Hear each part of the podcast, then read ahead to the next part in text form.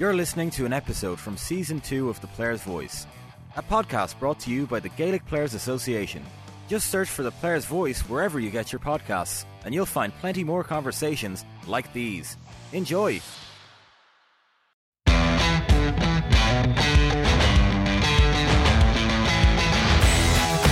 Welcome to the latest episode of The Player's Voice, where this week we are joined by Dublin's All Star and All Ireland winner, Leah Caffrey. My name is Alan O'Mara. I'm the host of this podcast, a former Cavan goalkeeper, and a performance and well-being consultant with sports and business leaders around the world. Leah spoke to me from Ballymaloe Cookery School, where she is currently navigating a significant career change and challenging herself to be much more than a footballer. She also talks about the highs of winning multiple All Irelands, benefiting from time away from the intercounty scene, as well as the importance of friendship and connection in sport. The Player's Voice is brought to you by the Gaelic Players Association in collaboration with Real Talks. The podcast series is part of BEO 360, a GPA program that empowers intercounty players across four key areas life skills, well-being, dual career and transitions. Please go to beo360.gaelicplayers.com to learn more. To find out more about me or my work as a performance and wellbeing consultant, please go to www.realtalks.ie. But for now, please sit back, relax, and enjoy the player's voice with Leah Caffrey.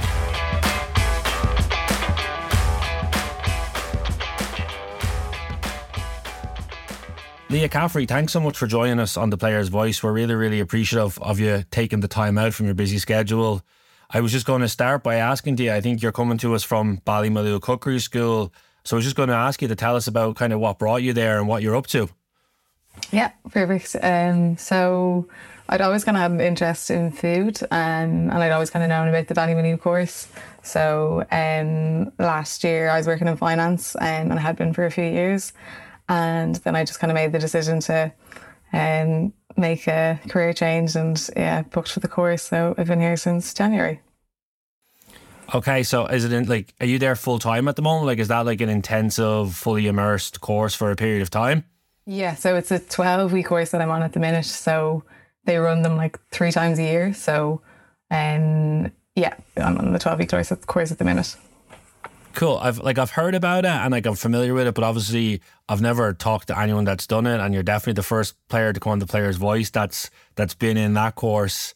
I feel like we've had people from all sorts of various backgrounds and different sectors and different things. So, kind of tell us a little bit, kind of what the day to day is like there, what it's what it's been like as an experience for you. Because obviously, if you're transitioning out from finance, which you said it was, I presume it's quite a different day to day dynamic and experience, is it? Yeah, definitely. Um, so it's basically the cookery school is on an organic farm, so all the food that we cook is like basically taken from the farm and um, it's all about using like seasonal ingredients. So um, monday tuesday thursday and friday we're in the kitchens from like half eight until about one o'clock cooking basically.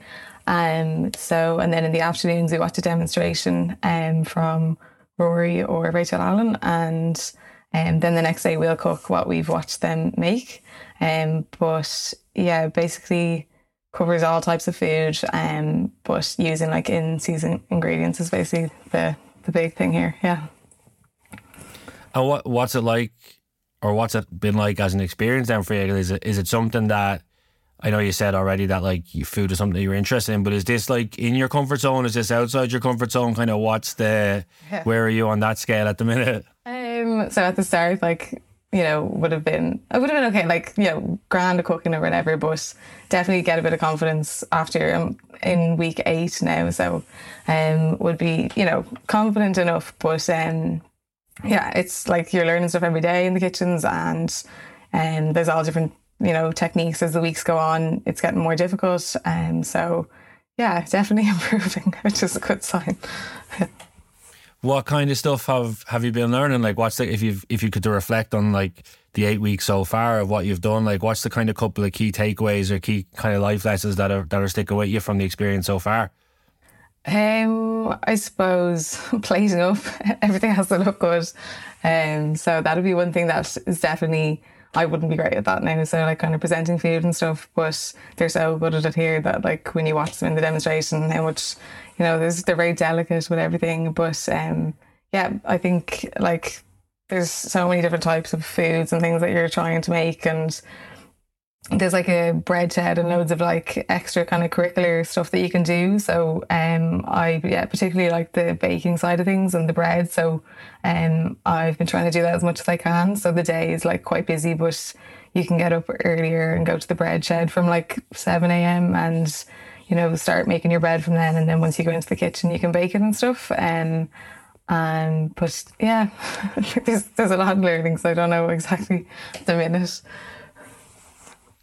And how would it how would it compare then to like obviously the more traditional backgrounds in terms of say like an undergrad course or a master's course where maybe you're in every day, but also maybe you're just checking in the evening sometimes or it's a bit more part time. What's it been like for you then in terms of because it sounds like and it must be quite an immersive experience then, is it where it's kind of Yeah. like, hey, you're here and you live here now, like basically, right? Yeah, it's it is like quite like being in a bubble. So like there's lots of like duties as well. Like on, with being on the course, so you could be up at like half seven on herb duty where you have to go and basically pick all the herbs or salad leaves for like the lunch that day and stuff. So you're kind of like learning how everything grows and then you're in the kitchen learning how it's made and whatever. So it is definitely like an immersive experience. All of the like accommodation is on the farm here. So it's in um, little cottages. And so I've like six roommates. And so like you're here full time, but yeah, it's really enjoyable. It's really good. I'm really enjoying it so far.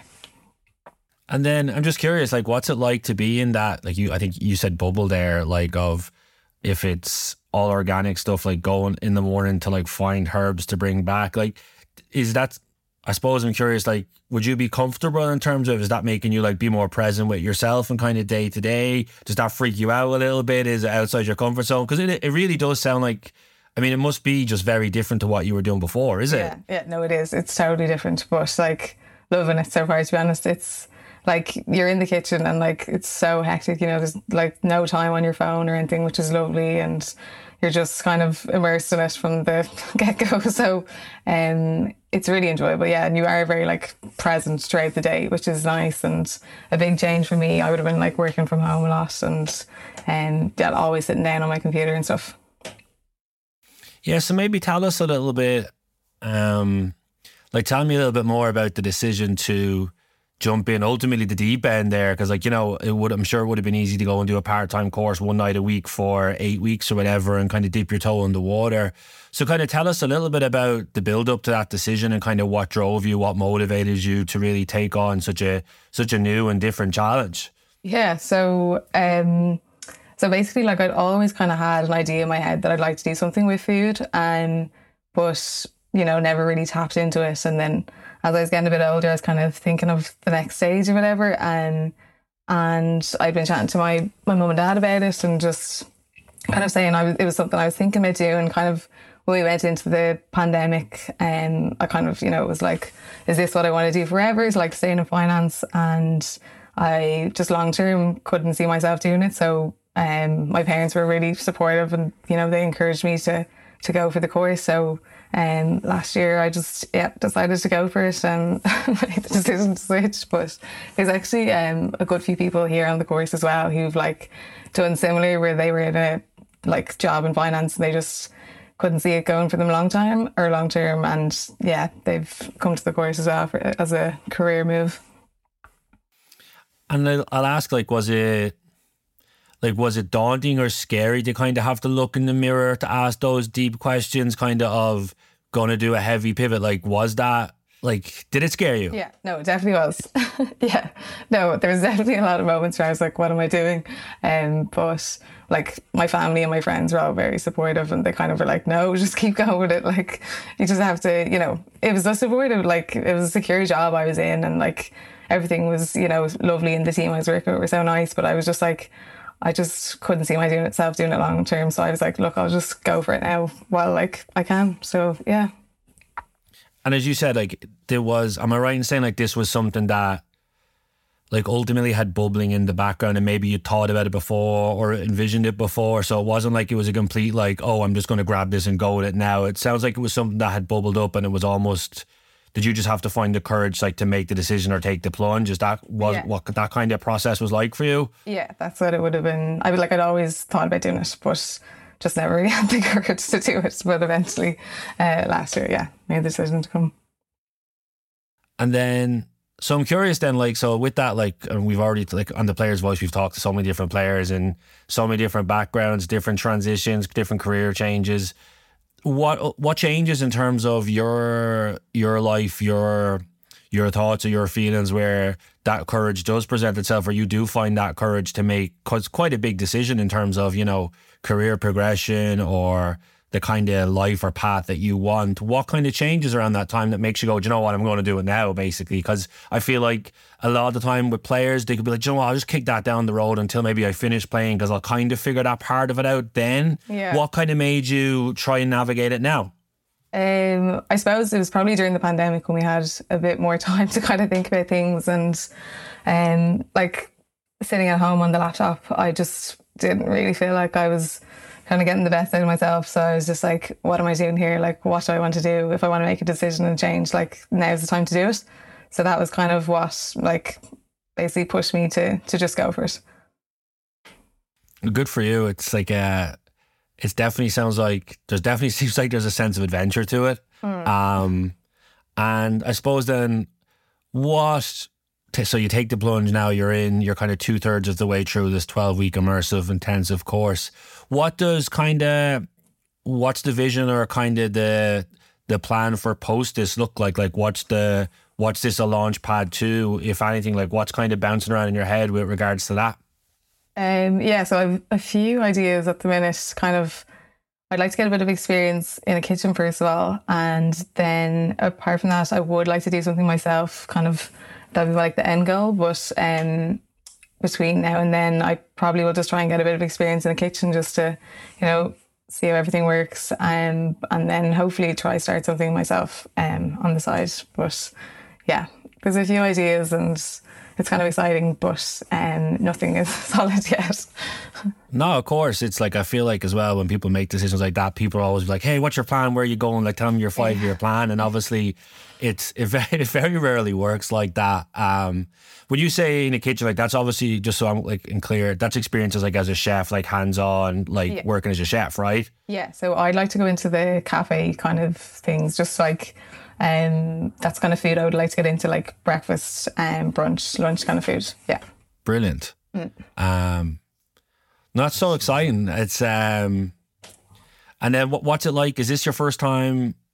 Is this your first time being away from home? Like when you were did your, your undergrad and masters, were you always around Dublin? Is this your first time kind of being out of the home bubble? Yeah, so um, I was away for a year in Vancouver, but apart from that, I would have been at home um, and just moved out recently enough as well. So um, yeah, it's not. It's really nice being down here. Like the what do you call it, the area around here is so nice, and it's beside the sea, and you know it, there's loads of fresh air, and yeah, it's definitely different to living in Dublin, but it's it's really really nice. And then, am I right in saying so? Like you're down there now for twelve weeks, but obviously preseason and season is happening too. So as of right now, like, are you traveling up and down to Dublin? Is that like, are you balancing those commitments, or how is that working practically for you? Yeah, so at the minute I am training down here myself during the week. So Mick and all the management team have been really, really great and really supportive um, of me being down here. So basically, I'll do my own sessions three times during the week down here, and then I'd go back on the weekends and join the team. So whether it's for training or just for matches or whatever, but um, yeah, I link in with them regularly and then do my own stuff down here. Um, do my own running on the local GAA pitch down here, and yeah, You, you, you, you let out a little chuckle there. Are you enjoying the running on your own, or do you miss the group sessions? definitely miss the group. I don't think I'd be very good at uh, individual sports, um, but no, it's grand and it's manageable for the minute, which is great. Um, yeah. I suppose just practically, like, has is being away from Dublin and traveling back, like, has that changed your view or perspective on it? And in terms of like career and training, like, has that challenged you in any way? Um, not so much. I think like I don't mind the drive, driving at all. It's actually it's, I don't I kind of enjoy it. It's kind of nice to have like a bit of time to yourself. But um, it's I suppose like it's normal for a lot of people training and you know Dublin or like training wherever and then living in Dublin. But um, I I don't know. I I've suppose thinking about like what or where I'd set up if I had something. Um, I'm not 100 percent sure at the minute. Like it is nice, you know, being outside of Dublin, but then I also do love living in Dublin as well. So, uh, yeah.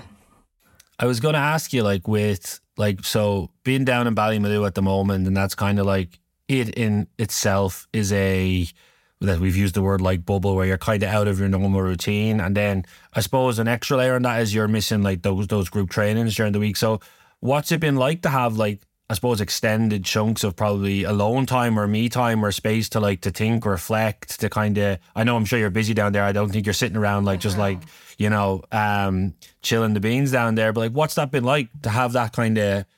Yeah. In some ways, it sounds like there's almost like a there's almost like an unplug from general life to be where you are. Is there? Yeah. No, there definitely is. It's like different to anything I've ever done before, but um it is like it is hectic. So like you would, I, I don't have that much time to myself or whatever. And you know, when we do finish up with um like the classes or whatever we're doing in the evenings, then I'd be kind of going straight to the gym or like going to the pit to try and get my runs in before it gets dark and stuff. So it is full on, and but it's it's lovely to be able to to do this and like yeah, it's yeah, it's very nice and like it is kind of way more different than like any other January, February or March I've ever done before pre-season basically. But um it's yeah, it's working out well for the minute, which is good. Brilliant. Um and kind of my last question around and that young girl like that that pillar of your life at the moment, like are you obviously so you're you're in it now and there's kind of the excitement of doing it and learning it and kind of the whole new experience. Are you excited then for kind of what's going to come next and kind of the the new path that this will send you down from like a personal career point of view? Because it is or is ultimately it is a big change in direction of what Yeah. from where where you have been and what you have been doing to what's going to come next. So I was kind of like are you excited about that? Yeah, oh, yeah, I'm really excited because I mean, I'm trying to kind of tease out my ideas at the minute and trying to, you know, see what job opportunities there could be. So um, it is really exciting. It's, you know, I don't know what's going to happen, which is, it's nice. Yeah. are you comfortable with that I suppose like there's a kind of a I always go back to, you know, you think when you're back in school and like you get the career guidance counselors like, yeah, you're going to go do this course and then work in this and then you do that. And then like it's really linear. But like, are you kind of comfortable? It sounds like you're, you have a sense of comfort in that. Yeah, it's a little messy or it's a little kind of like, mightn't be fully clear, but you're kind of up for us for the adventure, kind of what's going to come around. Or Yeah. if I'm picking that up wrong, please tell me. No, no, it is. So, uh, like, probably like when I left my job, I was kind of like, what the hell am I doing? Like, am I nuts? Like, but now as you kind of sit in it a bit longer and, you know, you meet other people who are in the same situation as you, it's, you know, kind of exciting to think like, you know, it's just a bit of time to reset and kind of, you know, see what you actually want to do. And if you want to start something, then now's the time. Or if you want to go into get a job in a kitchen just as a bit of experience, that's an opportunity as well. So, um, it is, yeah, it's really nice. It's really exciting. Yeah, and that sense of like change, and I know you mentioned reset there, and you'd mentioned earlier about a year in Canada. Like even jumping back to that time, Leah, like it was was that a helpful time in terms of like having kind of gone through change or kind of making big decisions like that before to to leave the Dublin setup, if it was to leave job or I don't I'm not sure if it was college at the time, where you've kind of navigated those kind of bigger decisions and changes before, and I get the sense that it kind of works out okay. Yeah, yeah. I suppose like at the time with Canada, I was probably, you know, wanted something a bit different, um, and that was just kind of for myself. Whereas like this is more like career, um, but uh, like, yeah, like it's, you know, it was a big decision, but I suppose, you know, life's short, so you have to make a decision. Yeah. it does sound like over the last couple of years, obviously you've been like doing some digging or exploring in terms of who you are as a person and kind of what that side of your life is going to look like after playing. Is it again like I kind of come back to it where often and it's, it's come up on this podcast before they of like players will be fully immersed and that kind of sense of identity takes over. And I'm not for one second saying it's not a huge big chunk of your life because I I know it is. But like it does sound like you've been consciously trying to maybe push the boundaries or kind of stretch out the other parts of yourself while while trying to play also. Is that fair to say? Yeah, no, I would I would be aware that like I would want to be more than, you know, just the football. Someone plays football, you know, the way, like um and this definitely was a move towards like what I'll be doing after and stuff like that. But yeah. I was just curious, kind of going back to that year in Canada, where obviously it was for yourself and traveling and kind of getting a new experience. But at that point, so that's twenty. I think that was 2019, Leah, was it? Yeah. So like at that point, you're you've already been in like the Dublin setup for I think that would make it six. Was it five, six years? Yeah, I joined in 2013. So yeah, six years. Okay, so like, kind of just take going back to what we just kind of talked about, like Leah, like Caffrey, the footballer and the person, and kind of mixing and matching those. How difficult was it to kind of step away from the setup at that point? Because by 2019, I'm just thinking, so you're there like those five years, but there's kind of been you've lost a couple of finals, and you've had the breakthrough. Yeah. Um, so you're leaving just after you you was just win the first one. Am I right in saying that? Uh, we won two, so they were going for Two. Sorry, yes, so 17, 18, right. Um, so how hard was it to kind of having been on that journey and experience like the final defeat, final defeat, final defeat, and then like you get a win, you get a win. Talk me a little bit about kind of the decision at that time, kind of what was going on and kind of um, what drove you to kind of make that decision. Yeah. Um. So I suppose I'd been playing six years at that stage. So um, I was just finished my masters as well. So um, I was quite, I think, exhausted, like football wise, because I was playing football with you know your county, then club, then college as well, and there's really not much break at all during that. And I was like five years of that. So um, I found that I just kind of needed a break from it all. It was like there was a lot going on. And then when I did go away, I found it was just nice to kind of do other things and try new things and meet new people and just kind of, yeah, live a different way of life. And then when I came back, I stayed there for like 13 months. And then when I came back, I was like, you know, re energized and really looking forward to getting back into football and seeing all the girls. And yeah. You said like that kind of constant flow of from and whatever the the chicken and egg comes first? Like from the count from Dublin to Na Fianna to DCU or because DCU you're in college with, right? yeah. So that kind of flow of one, two, three, just never ending five, six years, like it, it sounds like obviously it gets to a point where you're just feeling like a little bit burned out by like the demands of that and the never ending kind of part of what was the GAA season, was it? Yeah. Yeah. It was like just, there was hardly any breaks in it, I remember. And I was just like, I kind of, yeah, needed just something to kind of reset myself and just kind of have a bit of a break, enjoy yourself. Yeah. In in terms of the demands of that, Leah, like was it was it physically, was it mentally? Kind of what what where were you at with that kind of by say tw- end of 2018 then or, t- or 2019 going? Like what was it a was it physical, mental? Was it both? Kind of where were you where were you at as an individual with it all? Uh, like physically, I was grand, um, but it was probably like more mentally. I was just like, I'm not really enjoying this as much as I used to. So I was looking to, yeah, just kind of take a t- bit of time out and then like hoped that I would come back. And yeah, I found that I really did miss it when I was away. So yeah. When you were away, then what did like what did you miss? At, what did you miss about miss about? Excuse me, out of interest. Um, I suppose like physical exercise part of it, but then also the team um, and the girls and stuff. Um, like the girls that are on the team, I would have been like knowing them for years since I was so young. So um, it was definitely like a really big change for me to like leave them. Um, but um, yeah, it was it was very nice then when I came home and to see everybody again. But you do kind of realize what it's like to like not be in the the football bubble or whatever. Um, and you know, there's positives and negatives as there is with everything. Could you talk to us a little bit about the kind of positives and negatives of that? Because I know, again, previous conversations and future conversations we'll have on this podcast, we've had some players who've taken a break and it's been refreshing and come back. Um, like I think it was Niall McNamee's one that comes to mind where he like took a year out and ultimately was able to come back for another couple of years. And he said if he hadn't taken the year out, he wouldn't have lasted as long as he did. Um, so I suppose before we kind of come to coming back on it, what what did that year out like teach you about yourself in terms of those pros and cons? Like what kind of did it dig up anything or highlight anything to you that's maybe benefited your life or who you are? Um, I suppose you kind of like learn a bit more about like how you function and you know why I was playing sports and why I was loving playing as part of a team and stuff like that. And um, yeah, like I, I missed like the like team environment and like I suppose that was why I wanted to come back and play straight away. And but it was definitely like a welcome break. Also needed to just kind of have a bit of time to yourself and to kind of see what direction you want to go in and stuff. But yeah. And then in terms, even just like the the physical activity, the training end of it, like, did you just like just curious, like, did you like completely unplug from it? Sometimes when I've talked to players, they'll be like, "Yeah, no, I jumped straight in and start training for a marathon myself, or I went to play golf and I want to get my handicap down by this." But then sometimes people just want to like actually relax and kind of let it, um, you know, rediscover walking or jogging. Because sometimes when you place to such a high level, it almost like confuses our relationship between like training and exercise. So just kind of curious how you navigated or what that kind of part of the journey was like.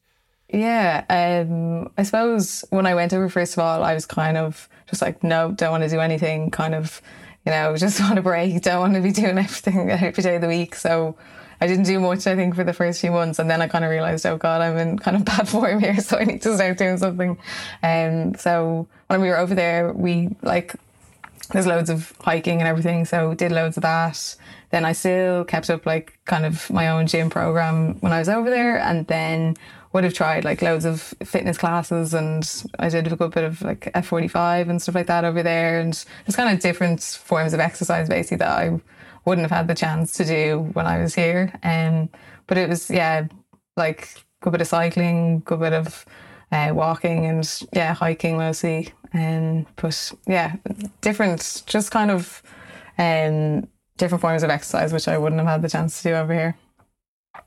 And like, did you find like was it able to kind of fill the void, tick the box, kind of get your endorphin hit that you were looking for, or was it kind of a bit of a like I tried it great, but like you know I won't miss that a whole while. Um, I mean, like I think I got what out of it what I you know had just anticipated. It's not the same as a team sport or anything, but I did um like I did join like there was a Gaelic football over team or team over there which I joined for a while, but then I kind of realized I actually didn't really want to do the whole serious commitment, which it actually turned out there was a bit of a drive and stuff to training and stuff. And I was like, no, I do that at home. I don't want to do that here. So um, I didn't pursue that. But um, yeah, you would miss like, I, well, I miss the team, uh, the sport, or like the camaraderie, I suppose, side of it.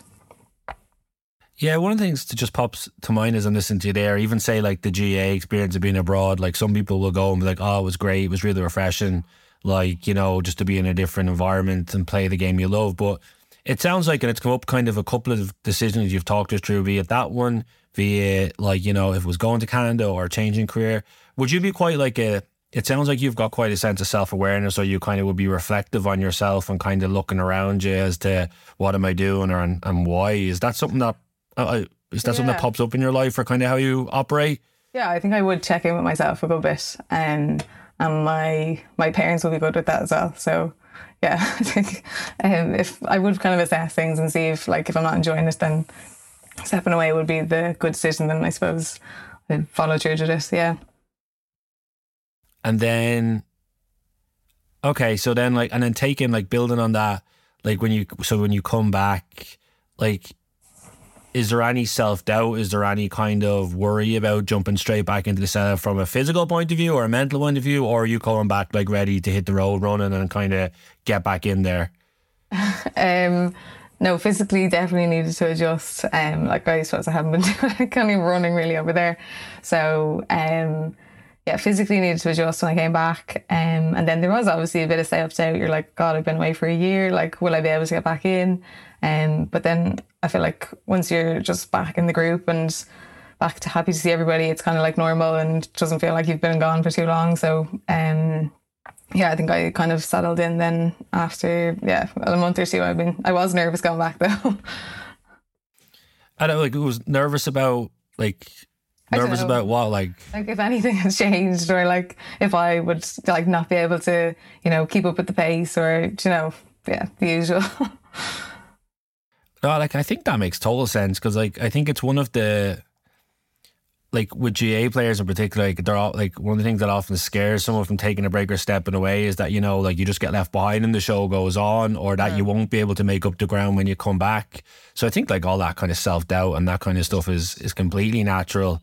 Um, and I suppose I was thinking about was like coming back in then, Leah. Like so then like you're coming back in have you got a greater sense of kind of perspective on kind of what it is that it gives to your life, like why you play, um, and kind of like what impact you want to make on the group because you've kind of been away from it? Like, do you come back in a little more kind of aware or with a bit more perspective as kind of what you want that part of your life to, to be like or to look like?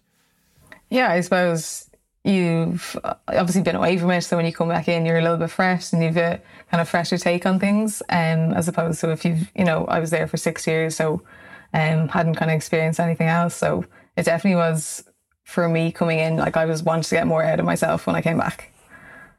The Dublin aspect of your life has been a huge chunk and a huge like um, part of you growing up, and I'm sure it was. Was it something like from a kid that was like, yeah, like I'm playing my club. It's obviously your family has has rich history in GAA as well. So like, was it something that that was what you always aspired to and wanted?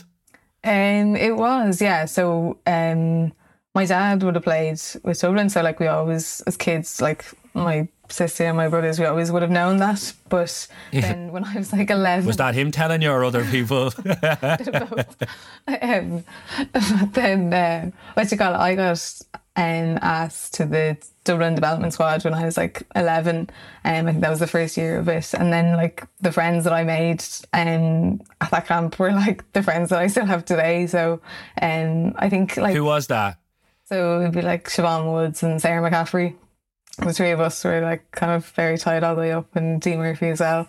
Um, but it would be like kind of the, the girls and the friendships I think that would really like bring me back to football and um, keep me coming back every year. And um, I mean, there's obviously other parts of it, but the friendships are definitely the main thing. The last couple of years has been a very like double like because you've won the foot like four in a row. It was like oh, it's all rosy, it's all great. But I think in sometimes it's been lost in some parts of it of like the hardship of the couple of years before that in terms of those repeated finals. Um, so what was it like for you as like a young player coming in and kind of getting to those big days, but then the group come up short? It was three years in a row, right? Just on obviously on the biggest day of the season. Yeah. What was that like from a mental perspective when you when you look back now?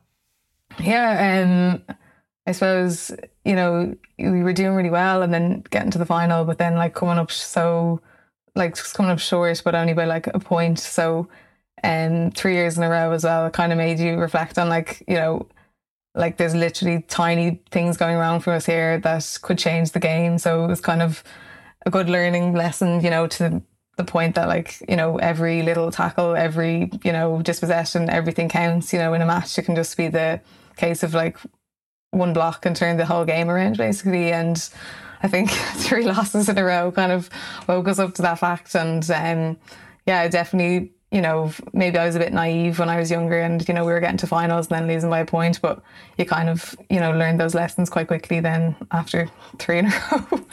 mm. yeah, you like you mentioned those lessons there, like as a taking it from an individual perspective, like both in terms of like the like as a person, but also as a player, like what are the kind of lessons that's embedding into you? like obviously resilient is one word that comes to mind in terms of like the ability to keep coming back to keep showing up and not be like kind of pushed aside or kind of fade away from it and I don't want to put that word into your mouth but just in terms of those the lessons that you got from that kind of window of time because I'm sure there's stuff you learned that sticks with you now both in your day-to-day life and also when you're playing is there yeah I suppose like um I just wouldn't want to have any regrets if I'm playing a match. Like I want to make sure that you know I've done everything I can to kind of help, and and I think that's kind of learned from those three years of like just you know being so close but not being there, and you just want to come off the pitch and make sure that you've done everything that you can to to help to put the team over the line, basically. But um, yeah, I suppose that applies to everything as well so like that sense of I mean say the phrase no regrets right? Like we all like we've seen the sketches or all of being dressed in where there's someone up on a table screaming like let's go out here no regrets like let's give it everything. Um and I, I suppose I would be curious kind of what that mean what the what that phrase meant to you as an individual when you were playing if it was on the field or if it was preparation like how taking that kind of that mantra or that kind of philosophy like down into who you are into your life into your actions behaviors like what did that look like practically um, I suppose like just when you're in a match, you know, and there's like well, defender, so it's kind of like tackles, tackles, tackles. So just kind of pushing yourself to go that extra bit to make sure that you know if you had something left in you that you could you could give it, and then at the end of the game, you know that you've given it your all. That's kind of what my idea of it is, anyways. And yeah, is that something like from a defensive mindset? Like, is that something that, that you would pride yourself on in terms of like that kind of tackle counter, being a tempo setter, um, or being a, I suppose, driving standards or inspiring people like through if it's your actions maybe more so than your words or are you like would you be a speaker like um, I don't um maybe they're both but like I suppose if I see someone on the pitch kind of you know putting in the hard work then it kind of inspires you to do the same. So um I know when I came up like Goldie for example would have been that person. So um yeah I think like actions definitely do speak very loud. So you know, if you can, yeah, put in that extra tackle on the pitch, then yeah.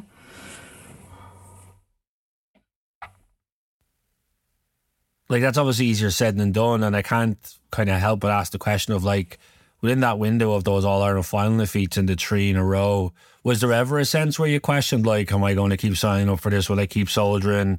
Like, was genuinely like, was there ever a time where you considered, but like, you know what, this is this is too hard, or this like pain of the fee hurts too much. Was there ever was that any of that ever in your mind? Um, to be honest, I kind of just thought that I'd be always there. And um, now I did go on a visa, a summer visa to America as well in 2015, so I wasn't actually there for that final. But um, for the the other two years, I mean, like we were away, and then you come back into it, and you just want to go again. And yeah, thankfully we got over the line after four years, which was great. Yeah, so t- like tell me about that one then, like because obviously, um, you're a little bit further down the line now where you can almost like reflect back on it, you know, where it's just sometimes when you win and it's just like the the euphoria and the school visits and they're kind of running around like mad things for a couple of weeks or a couple of months, but it's and that's all brilliant by all means, but looking at it, looking back at it now with a sense of like perspective or retrospective, kind of tell me about that kind of breakthrough win and what that was like to be part of and just the whole experience for you. Yeah, it was great. Um, I kind of just remember with my family, like it was great because they'd kind of been there for all the heartbreak of like the three years beforehand. So, um, for me, like it was just very nice to be able to go back and give them a hug and you know, um, after winning because, um, they know like everything that goes into it and they put probably more into it than I do a lot of the time. Um, but yeah. How do you mean? I suppose the stress of it all, my mom probably feels it. Um, but yeah, like it was just lovely, and just for the gang together, like the team to to win together and to know what that feels like was yeah, that was probably the main positive for me. Like, you know, we finally did it. We finally got over the line after a good few years of heartbreak. Obviously, you can only ever like connect the dots when you're looking back, whatever that like whatever that phrase is. But like, t- do you remember the final whistle aspect of that game? Because I know it's obviously going back a couple of years now, but do you remember like the moment and the kind of like the immediate kind of emotions or feelings that present at that point? Yeah, I mean, it's kind of like well, we couldn't believe it because you know we were so used to being in Croke Park and then not being in the winning dressing room. So um, I think we all kind of didn't know what was going on and kind of were all running around screaming for most of the time, and then you go into the dressing room and um, yeah, just like yeah, it was. It's just you won't forget it. Like it's really enjoyable, and I suppose that's why you're going back the next year. and then to that point, like how. At what point does the mindset shift to like, yes, we're going back next year and we're going to try back this up? Um, and obviously, you you as a group get to do that successfully like multiple times. I know like two episodes ago when I was talking to Niall Morgan, like they, he talked about say winning the All Ireland and then kind of not following it up and kind of the difference of going from maybe you know the hunters to being the hunted and then kind of even just a small kind of if it's the mental shifts of individuals that leak into a group or a collective thing at what point does the kind of mindset shift and then i suppose i'd be very curious as to kind of how you were able to sustain and maintain the standards that you you had as a group because ultimately you are able to keep that success going yeah um i suppose like like you know you get you win and then it's like the focus is on next year straight away, which I mean, I kind of that would have been my thoughts anyways. But um, you know, in that gang and in that team that we had where we, you know, were successful, that there was a lot of like strong leaders and, you know, strong characters. And I suppose that's what helped us to go on and um, achieve success after the first win. Um, and yeah, I think, you know, we kind of always were pushing out each other and, you know, that's what allowed us to go on and to keep improving. So definitely, so like there's there's strong leaders in that group. I know I'm thinking of people like like Lyndsey Davey and Noelle Healy and Nicole Owens, and I'm sure there was, I could go through the whole the whole group of them. Um, I suppose as the years go on, though, they like they like like everything, like everything keeps evolving and keeps moving, and some players leave, and like Niamh McEvoy's other comes to mind, and that's just part of all team sports. I'm kind of thinking like has your role within the group evolved or like and obviously have you evolved as a person in terms of going from maybe being one of those younger people coming through to trying to be like a leader, a standard setter, and almost because so I'm, I presume someone has to step up and replace like those kind of large characters or those kind of very well known talents. Has that has that been kind of on your radar? Um, I suppose like I kind of just go into the gang, and you know, as players leave and you know the group changes, then the dynamic of the group does change. And um, so like people do need to stand up, and you know, um, I suppose like you just go into a game and give it your all. I wouldn't really be thinking about, you know, what other people are thinking, but like you're just going to go into the game and give it your all and um, hope that like you can replicate what the other girls before you have done. And like I was playing with like some of those big characters and big leaders for many years, so um, like we knew what was required to to win games and to put in the hard work and and um, you know to be clever when you're in games and you know learn lessons together and uh, dig deep for each other basically yeah Oh, when you look back now, is there anything you can kind of put your finger on, or kind of any clues there in terms of of being a team that sustain sustain that successfully, or for like to win four in a row? Like, what is is there two or three things there that you know when you put your finger on? Yeah, we need to either get back to that, or we're going to need to have that to get back there again. I suppose I couldn't put my finger on it. To be honest, it's like I suppose it's ever changing, and in a team environment, you know, if the dynamic is good and people are working hard, then um, you know that's great. But um, trying to, you know, I don't know. Every team is different, so it's hard to say. I think, yeah. And then, for sure, every team is different. And then, like obviously, you, as of right now, like one of your biggest rivals, Meath, that have like it just so happens to be your neighbor. Like, what's when I look back to the records, like there's kind of like there's a core team that dominates it for a large chunk of time. Then you come along and dominate it for four years. Meath are there now, haven't put back to back. Like, what's that kind of those rivalries like now, and kind of the dynamics at play with those kind of. I know Mayo have been there throughout as well. Like, what are those kind of rivalries like, and the kind of the dynamics like at the moment in at the top end of, of the championship? Yeah, um, it's definitely very competitive. Um, I think you know Meath are come up and you know blown everybody away. Um, and but then there's also like Kerry, Mayo, Cork. I think everybody's kind of flying it this year, especially. So it'll be interesting to see how the championship goes because you know you can't. It's very hard to call it. And as you said, like in ladies football, there kind of has been one team that has dominated for like over long periods or for a few years. So um, at the minute, I think that's kind of changed, and it's um, it's definitely different in that way that you really it'd be hard to call it now at this stage. Like, do you think?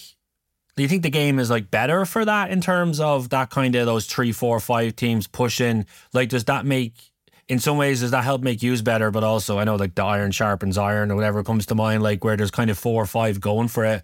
Do you think that is driving the game to a higher standard and a better level than than what it has been? Is or or or is it just like you know the same as it always was, but there's just a couple that are good right now? I don't know. I think um, I think the fact that every match would really matter, like you know, everybody has to be on their game all the time, which can only bring the standards up in every match. And um, yeah, I think it's definitely like the standard of the game is definitely going up because everybody is improving and you know teams play different ways and you know trying to figure it out. And you know, yeah, I think the tactically wise, the ladies football is definitely you know it really like in the last few years it's gone up so much from when I started, anyways. But um, yeah, I think it's definitely bringing the standard of the game on, along. I was just thinking there, and you mentioned like the, like the game is evolving, and it's evol- like it's evolved at a relatively fast pace in the last couple of years, and it's obviously the popularity has has risen in, in tandem with that. One of the things I was going to ask you about, just because I know I've seen it a couple of times over the last couple of weeks, with there's clips popping up on Twitter or whatever, regards like the physicality aspect of it and the charging rule. And I was curious to get your perspective as like a defender, kind of where you stand on that, and kind of what you would like to see happen from a from a football perspective for for you. Yeah, I suppose there's so much talk about it, and it's not really, I suppose, uh, clear just on what the rules are. Just in terms for referees and stuff, it's not it's not easy to referee a match at all because you know tackling is just sometimes if you're charging into someone, it's it looks like it could be your fault when you know you'd nowhere else to go, and um, so it is hard in that way. But it's um, yeah, I don't know, it's a difficult one as well because you know I like to play when you're kind of, you know, if the ball's out and you know you want to win the ball, like you're going to go down and try and win the ball. And um, but sometimes that can go against you as well, and referees can, you know, call you for that when you were the intention that you had was to go for the ball, which they'll take it as like being too physical. So I think you know, maybe like I think it's hard to to referee the games as it is, but um, I think there could be maybe a bit of progress on the, the rules or the, the physicality of it.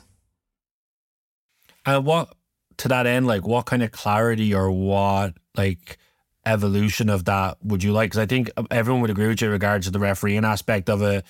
They're just enforcing rules that are in place um, to the best to the best that they can. And refereeing is an incredibly hard job, and I certainly wouldn't do it. I don't know about you, but in terms of trying to bring some clarity or trying to make the game better or kind of improve that aspect of the game, what kind of like as one of like the the leading defenders in the game and someone we've talked about earlier of priding yourself on tackle counts and that kind of aspect of your game, what would you like to see happen there? Like what would what would a successful evolution look like for you? I suppose, like, you know, whatever way the tackle is called in a match, that it's consistently called that way. So I think that in matches, players get annoyed because, you know, at the start of the game, someone, you know, did a really rough tackle and was led away with it. Whereas then, obviously, it's hard to, you know, ref consistently, but I think there could be like greater clarification on what exactly is considered a tackle or you know some teams are you know checking or you know what what's allowed go it's it's not it's not clear really so um going into a match you know sometimes you have to kind of be careful around how you're going to tackle and um, for younger players coming in as well, it is, you know, hard for them as well to learn the rules. I've been playing for 10 years and I'm still like, I'm not 100% sure what's going to be allowed and what's not. And um, so, yeah, I think if there is any progress on it, it could be on like the consistency of how the tackle rule is implemented. And yeah. Mm. Okay. Like you mentioned there, you've been playing for 10 years and I was kind of, I was going to ask you like, what have been like the biggest changes in that time window as we kind of sit here and obviously really grateful of your time and to be able to have this conversation with you? Like when you look back kind of in the rearview mirror, like what have been the biggest changes in that time um, in the sport? Um, tough question. Um, I suppose like tactics wise, definitely things have changed. Um, and then like physically things have changed as well. Um, I suppose the fitness wise, things have gone up so much as well. There's like a lot of things that have changed since I started. I was probably, yeah, very naive coming in. And I know if I was coming into like the setup today, it'd be very different. Um, but it is tough to get up to, I suppose, like physically the, the mark where like, you know, everybody's very strong and, you know, running is like, the running is definitely harder than when I came in. But, um, yeah, I think all aspects of the game, the intensity of the game is um, just keeps going up. I think, um, which is yeah, only only good. No, definitely, and I think I would like total agreement to kind of what you're talking about there in terms of that like evolution and advancement of the on the field stuff. Like I think the game is in a really good place right now um, on the field. And I suppose I was going to ask you, like, just in terms of with with that rise of preparation, with that advancement of like training and supports wrapped around, what's it been like in terms of the off field advancement? Then, in terms of like keeping up from a player welfare perspective, supports, expenses, like those on that end of the scale. What's that been like over the last kind of ten years, good and bad? I'm sure. Um, by like supports and stuff. What do you kind of mean by that? Like, like in terms of as the, the game and like players have got the, the game on the field is advanced. And I suppose I'd ask you like in terms of how has has there been any advancements off the field in terms of player sports obviously so I know like WGPA is formed if that's helpful. Um so kind of watch some of the progressions there but also some of the things that need to to be improved as well?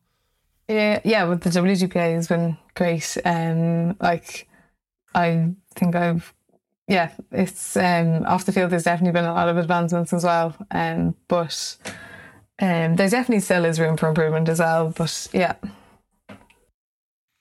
So then, like, tell tell us a little bit like those kind of supports or those kind of good developments in the last couple of years from supporting you to be the best that you can be. Like, what has the positive developments been there? Like, what's benefited you, for example? Um, yeah, so with the WGPA, I was um, a recipient of the scholarship during college, which was great. Um, so funding wise, um, it was a great help in paying for college and trying to get by as well, especially when it's hard to have a part time job when you're working and training or studying so much. Um, but um, yeah, it's been it's been a really good help. And even when I was deciding to come do this course, um, I linked in with the GPA as well and um, they were a great help and kind of just kind of you know coaching you through your thoughts on like the career change and you know what would be the prospects after and um, linking in with you know food consultants and you know support for if you do end up basically setting up your own business or big or small um, but yeah it's been there's definitely a lot more support um, off the pitch now than there was when I um, started yeah.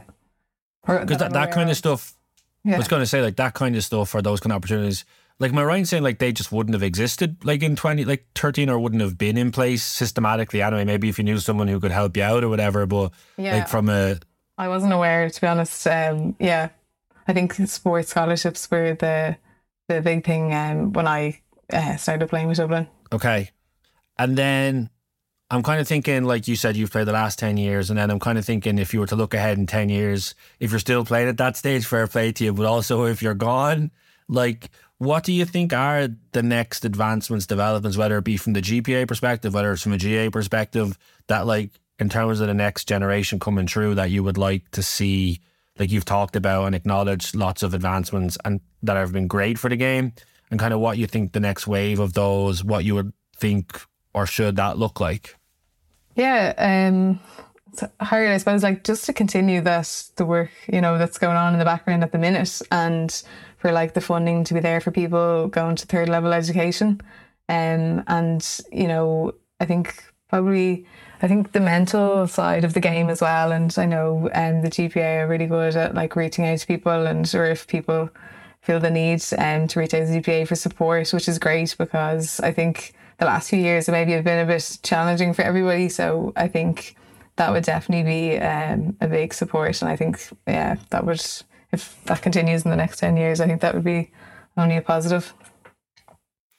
Yeah. And then can I ask you, like, in terms of the next evolution of that, like, kind of what your thoughts are around like the expenses issue? And I know it pops up, but I've seen it in media before in terms of as and correct me if I'm wrong here, but like different counties in ladies football have different kind of agreements, and some have no agreements at all from an expensive point of view.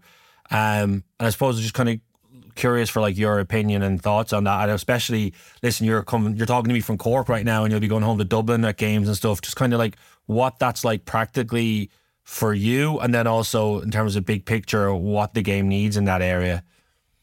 Yeah, um, I suppose like like everyone is different. You know, people are commuting from all different areas, and expenses for people is you know different for everyone. But um, like I think it would be good if there were, you know, there at the minute there is like expenses and people do get expenses, which is great and it's a great help, you know. Um, like if people are traveling from all over Ireland to you know matches or whatever, and um, it is you know needed. But I suppose you know you kind of factor it into your normal life anyway. So um, anything that you get is is a bonus.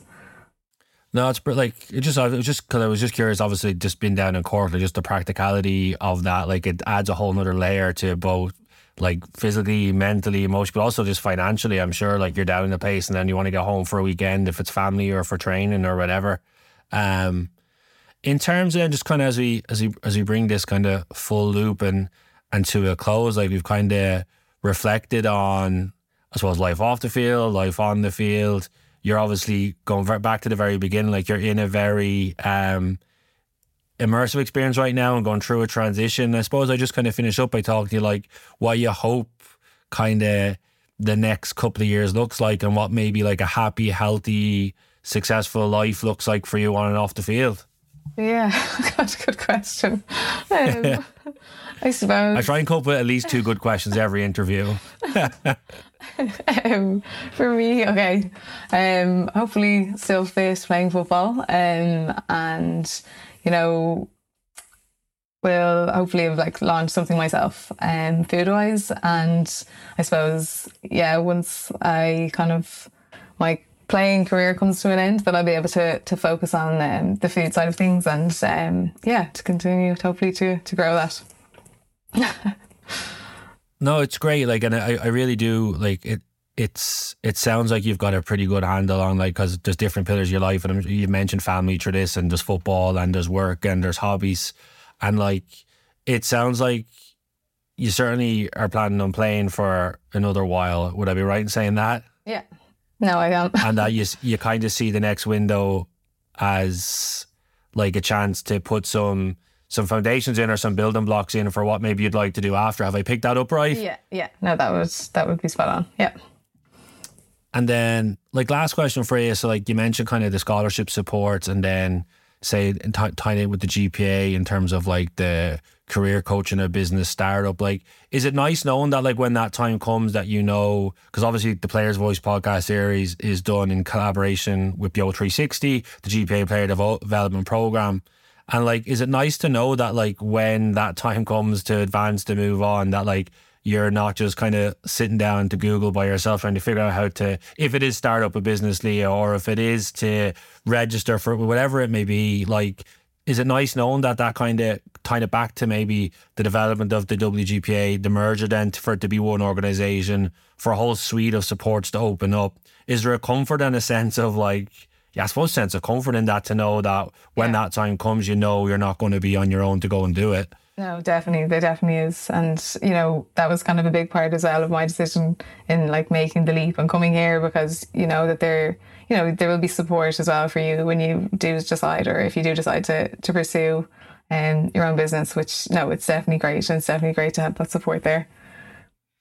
And then last question, I promise, because I know you've got to go. In terms of other players, be it from your county or other counties who have maybe heard about GPA, BEO 360, kind of looked at it, not fully sure what it is, haven't engaged in it, kind of what advice would you have for someone in, in terms of those supports and the benefit of engaging with them? Yeah, I definitely encourage um, anyone to reach out. I mean, even if you're not sure if support is offered, just to reach out and, you know, book in with a meeting and just see what support you can avail of. Um, and it's been like huge use to me and um, yeah I would definitely would encourage it. That's a great note to end on. I just want to say Leah Caffrey thanks so much for joining us on The Player's Voice. Rich thank you. Thanks for having me.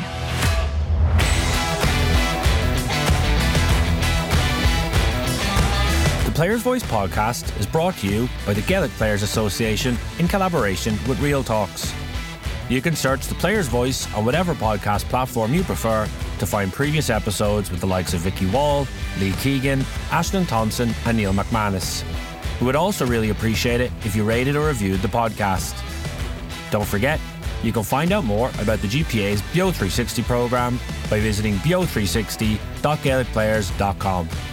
My name is Alan O'Mara, and to find out more about my work as a performance and wellbeing consultant with sports and business leaders around the world, please go to www.realtalks.ie. Thanks for listening.